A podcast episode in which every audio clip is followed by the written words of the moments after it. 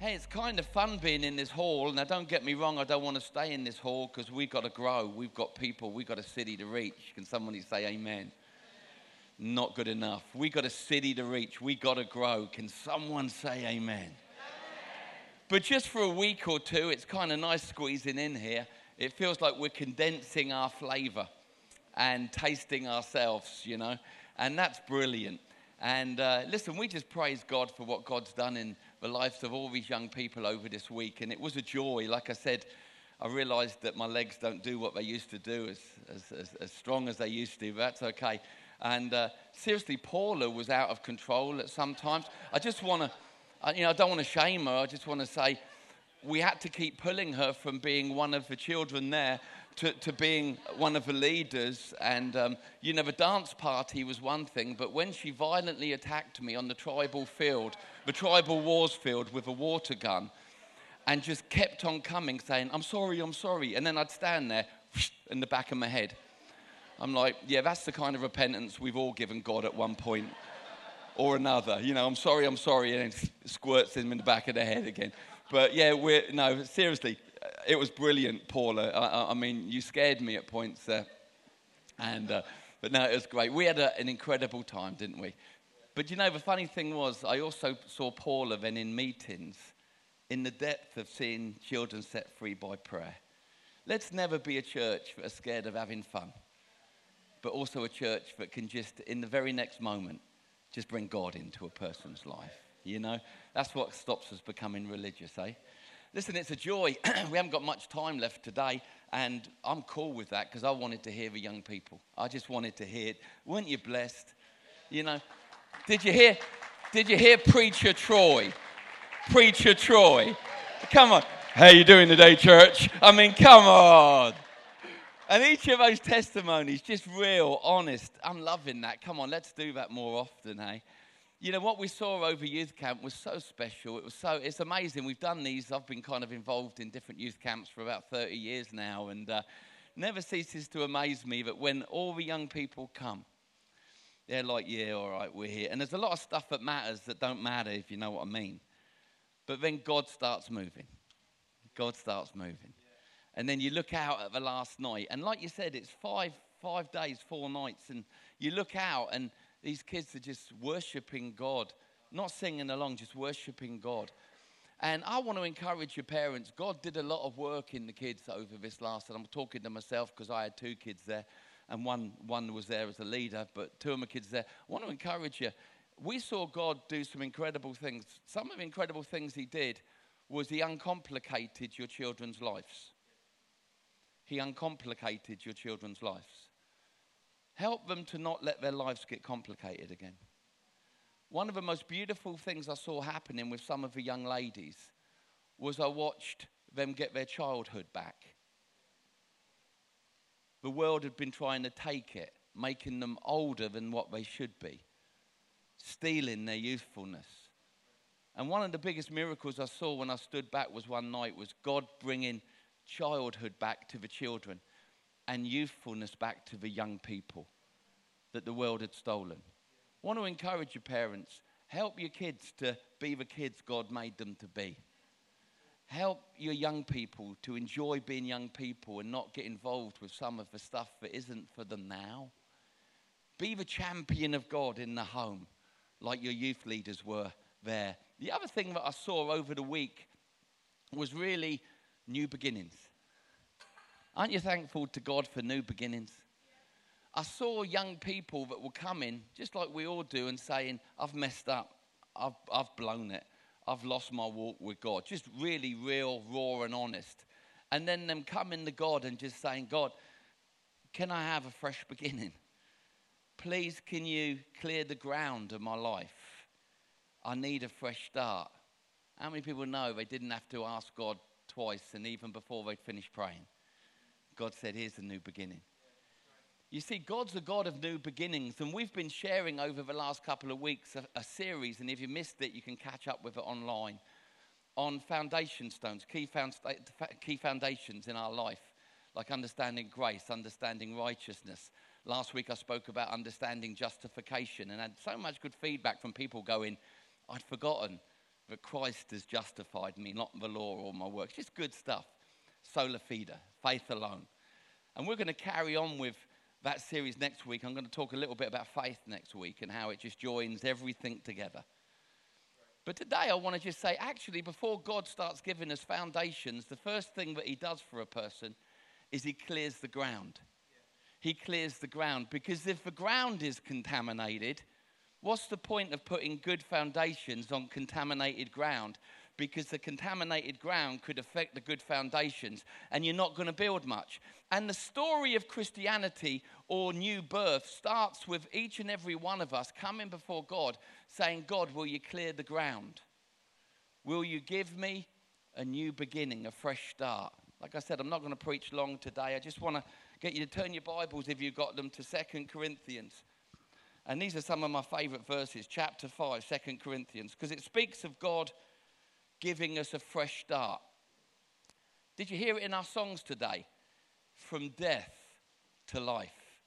He turns graves into gardens. Whatever statement we use, the announcement's the same. God isn't repairing you, God isn't patching you up. He's giving you a brand new beginning like there wasn't a storyline before it. Only God can do that, and we'll look in a moment on how He does it. But uh, hey, that was my notes, so let's just kick them out of the way and we'll shave off about another five minutes, all right? There was only about three words or so written on there, anyway, want many on there. Now it says in verse 16 of, of chapter 5, uh, it says, So from now on, we regard no one from a worldly point of view. Now, that's okay applying that to other people, but we've got to apply that to ourselves. The moment we encounter Christ and ask Him for a new beginning, that He would save us, we need to understand that from that moment, the worst thing we can do is know ourselves by who we were before.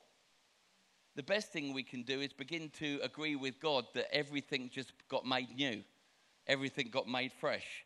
It's as though once we regarded Christ in that way, we don't any longer. And then here comes this this anthem, this clarion call in verse 17. Therefore, if anyone is in Christ, he is a new creation. The old has gone and the new has come. And all this is from God, who's reconciled us to himself through Christ.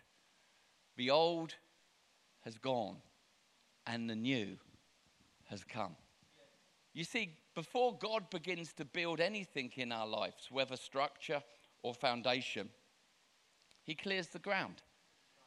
Anything that we did wrong, any unbelief, any sinning, any filthy thing we thought did, He clears the ground. And from that moment, we've got to begin to relate to God from a position of brand new, even if our feelings don't feel it. Because truth supersedes feeling and even fact.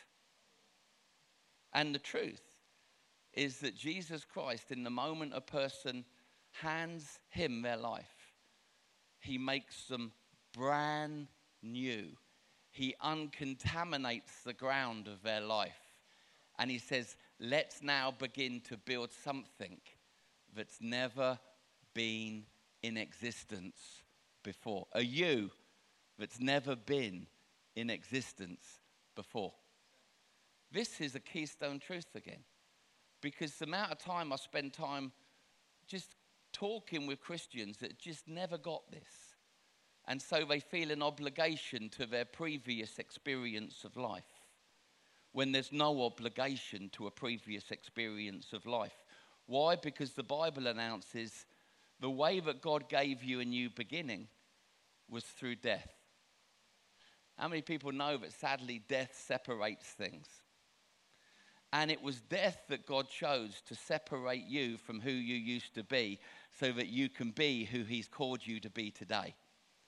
This is what the young people were stepping into this week. They were realizing God's not going to accuse me. God's not going to stand there blaming me. God's not going to bring up my past. God's not going to bring up the things where I blew it or didn't get it right. Because behold, before Him, He has made all things new. So, listen, the strategy of the devil is to keep you in remembrance of who you used to be. The gift of God is to be reminding you that you're not that person and he doesn't relate to you as that person anymore. Why? Because he brought you through a death that separated you so that you could be his. You know, if you put me on a desert island and said one book, you'll be glad to know I won't say Lord of the Rings or Harry Potter. I'll say, give me my Bible. Give me my Bible. All right, you can't have a whole book. You can have just a book of a book. You give me Romans. Now, if you'd leave First John, I'd be kind of thankful. But if I can't have First John, just leave me the book of Romans. All right, we're going to be a little bit meaner. You can't have the whole book of Romans, one chapter. Give me chapter six. Because if I get chapter six, I'm going to be, I'm going to be absolutely fine. Because in chapter six is the revelation that the death I needed to become brand new didn't need to be provided by me, it was provided by Him in what He did on His Son on the cross. The reason that you are a new creation if you've believed in Christ today isn't that you've provided a death, because even if you provided a death, it wouldn't be good enough. Because the problem with crucifying yourself is you're always one, left with one hand that was putting the other nails in. You can't fully die when you crucify yourself. That's why you see the cross is just this incredible story of God looking at us and saying, The only way I can make you brand new is to provide for you a death so that you can lose who you were and step into who I've called you to be. And so God provided the death, which was Jesus on the cross. You see, the message of the cross isn't the crucifixion of Christ alone, it's your crucifixion also. And what I'm looking at today is just simply may we understand, Holy Spirit, that we were co crucified with Christ, that we were co buried with Christ, so that any old ground was dealt with completely without any obligation, so that we could, here's the good bit, co rise with Him too. And I don't want to take time, I shouldn't, because the book of Romans, chapter 6, is there for you to go back and study as homework this week. But I want to tell you the essence of Romans 6 is simply this Do you not know that your old man, your old person, has been co crucified with Christ? It's no longer you, former you, who lives, but now Christ that lives in you. And this life we live, we live to glorify Him. You see, when we look at Jesus on the cross, we've got to look at ourselves with Him on the cross because He never took the sin, He took the sinner. Because if He took the sin, the sinner would keep on producing sin. But if He took the factory and shut it down, sin would be finalized, its obligation completed. And I love it when you read on through Romans 6, Romans 7. You get into Romans 7, and Paul says, okay, let's put this whole death thing in another scenario that you may understand. Let's consider a man and a wife. Let's consider that a woman is married to a man who's abusive, he's horrible, but under the law of the time, the woman was under that man, joined to that man, obligated to that man, as long as he or she was alive. But then in Romans 7, Paul says, But the moment one of them dies, the other is no longer under obligation and is free to marry another outside of being accused of adultery. Now, this is awesome. Why is Paul teaching this after Romans 6? Because he's saying, Don't you know that I provided you the death to be separated to the one who once owned you, which was the devil, so that you could be entirely free, not to be free, but to belong to another, Jesus Christ. He set you free to be His. He set you free to be His. Isn't that incredible? He set you free to be His. So when you read Romans 6, it's an incredible chapter. Please, if you get time this week, read it. It basically says the problem with a lot of believers is they don't know. They know in their heads, but they don't know in what my mum used to call in their knower. She says, when you know in your knower, your life's changed. When you know in your head, you'll keep it going for a week. But when you know in your knower, it's done. A lot of Christians don't know in their knower that they have died in Christ. The reason they don't know is they don't understand another key word called identification. God doesn't want you to provide the death, He provided the death for you to identify with. When you identify with the death He provided, it becomes your death too. But also, when you identify with the burial He provided, it becomes your burial too so that you can also identify with the resurrection and don't stay dead. Some Christians look like they didn't get past part two. But the purpose of part one and part two is part three that you rise to newness of life. Okay, what's a picture of this? Water baptism. I'd love to preach today on water baptism, but time's ticking and we've got a water baptism this afternoon. And I want to encourage you if you've never been baptized or water and, or didn't know what you were doing when you got baptized in water, get your name on the list. Rush Pastor Stuart after this meeting and say, I will be at that beach at 2.30 this afternoon because I want to go through the waters of baptism because it represents and it's a spiritual thing that announces I am an old person that goes into the water. The old person stays in the water, but when the water breaks over my face as I arise, a new person steps out that's never been before, free from the person that once was, because he's dead and he's buried. Me, I'm alive in Christ. That's what border baptism's about. So if you've never been baptized in water, get your name on the list. Get down there at 2:30. Don't worry if you haven't got a sandwich. Carla will give you a sandwich. I just got you into trouble with her. But just, I don't think you'll want one. I don't think you'll want one. We've got to grasp this in our hearts. God is not trying to repair you. Don't you love it when people preach fluffy gospels? He loves you and, and, and what he did in the cross. No, he wants to kill you. He wants to murder you. He wants to totally remove everything you once were so that you can become everything you were always meant to be. But you see, religion approaches this by trying to repair. Oh, the bike's got rust. Let's try and cover the rust. No, let's do something that makes the bike rust free. Oh, oh, that person's got a sickness. Let's put a plaster on it. No, because the sickness is still under the plaster.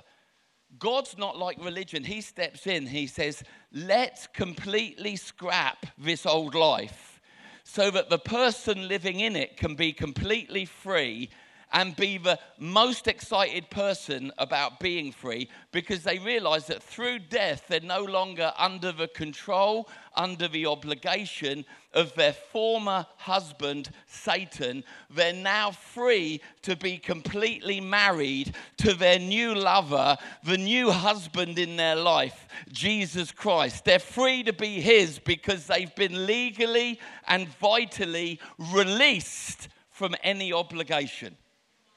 What provided that legal freedom? Death. That's why we've got to understand that death isn't a bad thing in the context of the new creation.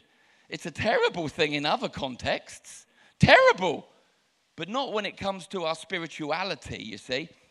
Because, again, I've met a lot of Christians, and it's like watching an episode of one of those crazy programs like The Walking Dead. They're like zombies. Oh.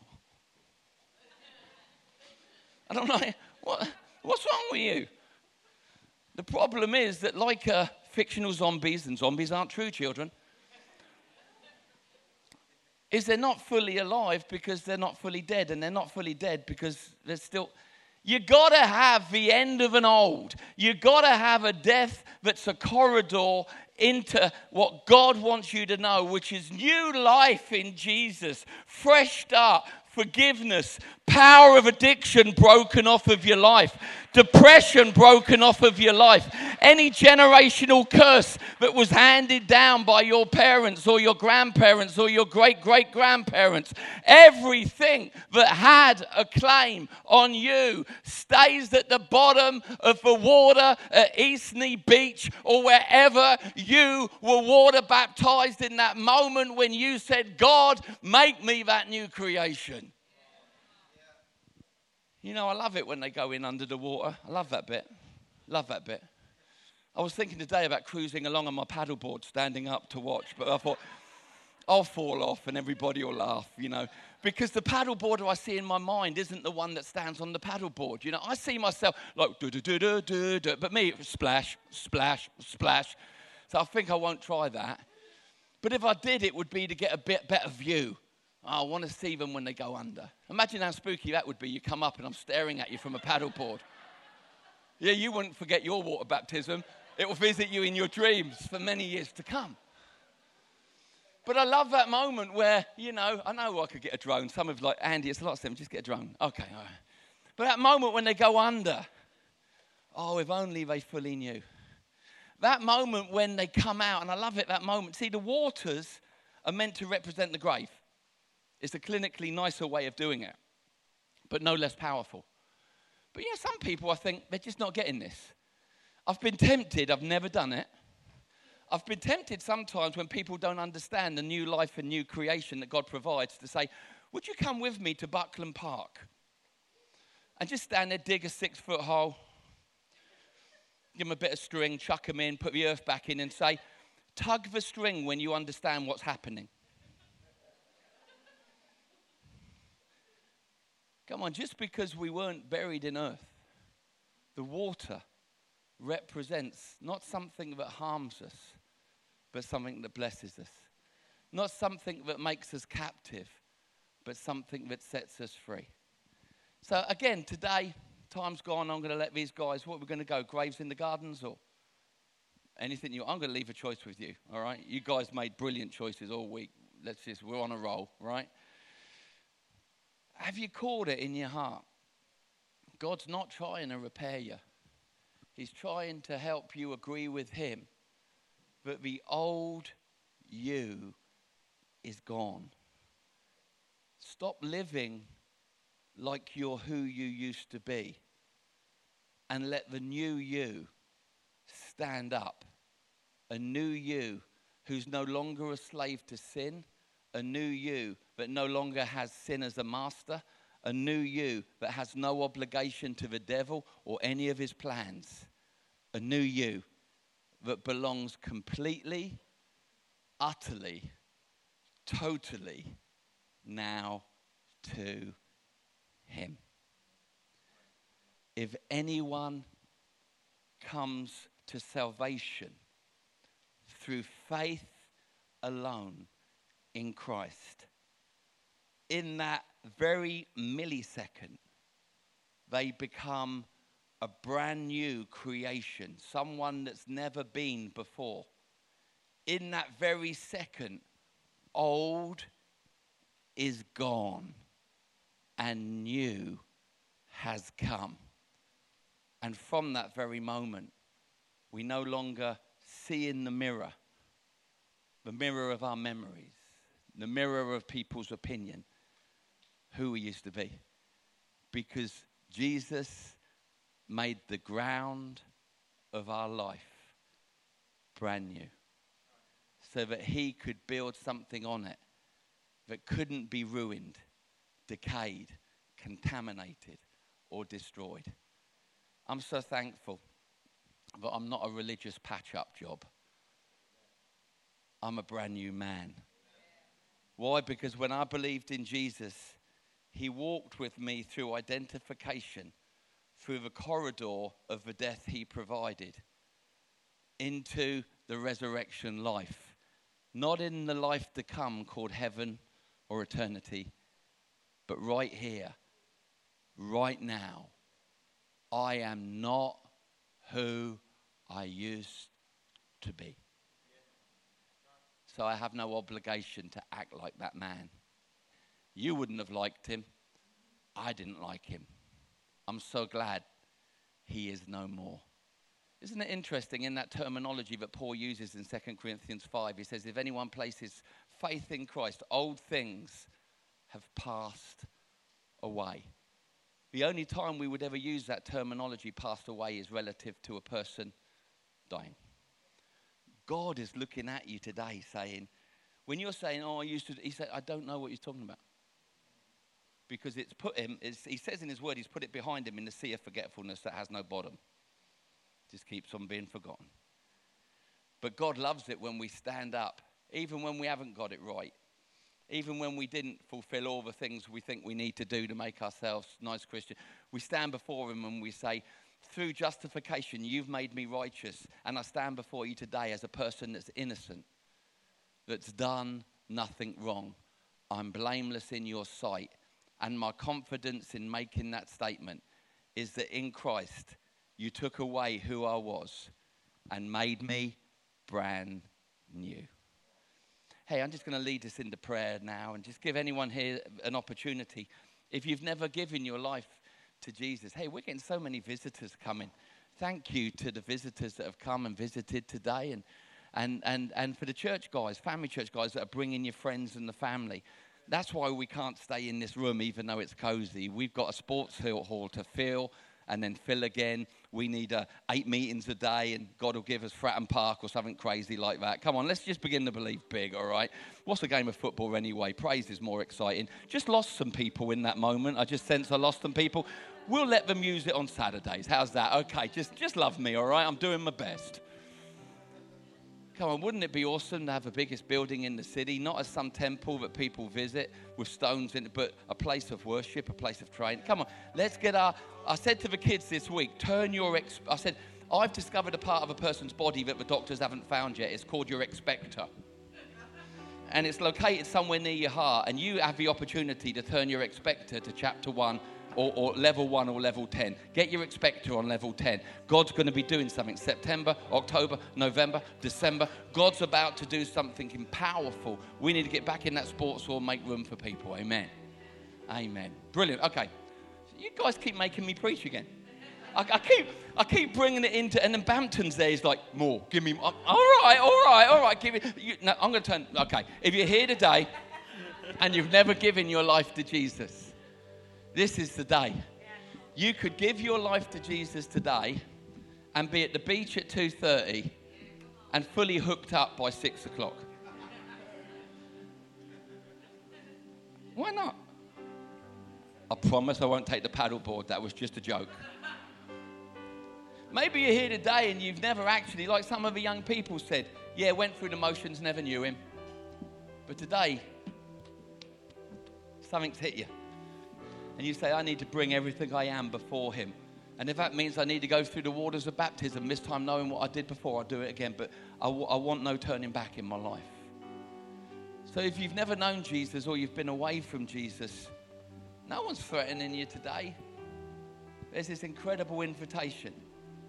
Wouldn't you like a new beginning? Wouldn't you love a fresh start? Wouldn't you love be able to stand before God tomorrow in prayer as if you'd never done any of the things you've done? Well, He made a way for you to do that through His Son. Can we just pray this prayer to, together today? Thank you, Father, that you created the opportunity for me to become brand new through faith in Jesus Christ. I place faith in Jesus Christ as my Lord and Savior. Forgive my sins. Cause me in this moment to be born again, born afresh, born from above. I leave who I was to become who you made me to be. Thank you for sins forgiven. Here's to the rest of my life.